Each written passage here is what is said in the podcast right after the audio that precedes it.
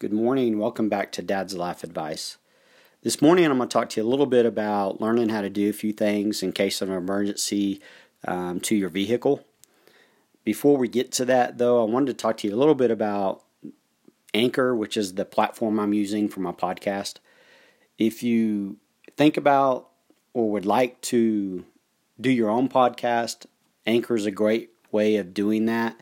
It's super easy. They've been very helpful. They automatically convert to other platforms such as Apple Podcast, Google, Spotify, Breaker, Castbox, and several others. Just to make it super easy for whoever's listening in or would like to listen in to use whatever podcast uh, platform that they normally use. Anyway, so if that's something you'd like to do, I'd recommend Anchor. So back to the being kind of a little bit of a handyman or handy woman.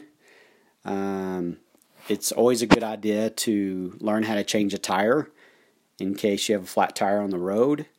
If you are traveling and your trunk's big enough or you're in a pickup, I always used to load my floor jack because it's just so much easier to change a tire that way. Part of changing a tire is is knowing where to put the jack to jack up your vehicle. It needs to go on the frame. But anyway, um, it's always a good idea to learn how to change a tire.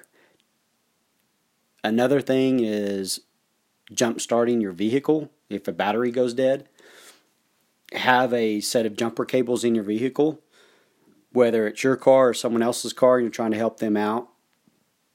Learn how to jump start a vehicle, um, what what cables to put where, and which one goes on first. It's always a good idea to, to learn how to do that.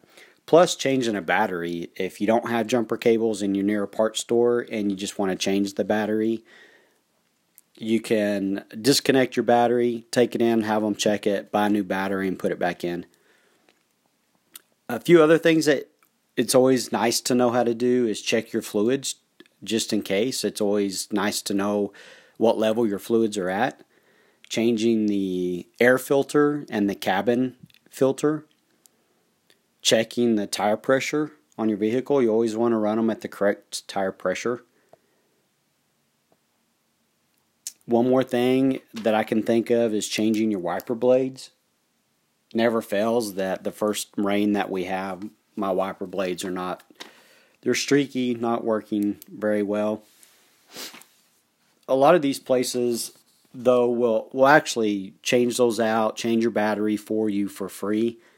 But it's always a good idea to learn how to do those things. So I would encourage you to at least know how to do them, whether you change them or not. Uh, another good thing, uh, if you if you have the money and can afford it, um, AAA is a good service that does a lot of that stuff for you if you have issues. It doesn't cost you anything um, besides your, you know, membership fee every year. Uh, we had a special, I think, and I think it cost us fifty dollars a year, which is not bad. So, you know, if your battery goes dead or you run out of gas, you have a flat tire, they'll all you have to do is call them up and they'll send someone to um, help you out, which is always a great thing. I appreciate you listening this morning. Um, think about learning how to do those things if you don't already know how to do them. Thank you for listening. I appreciate it. Comment, share. Um, until next week, have a great weekend. Be safe. Um, thank you.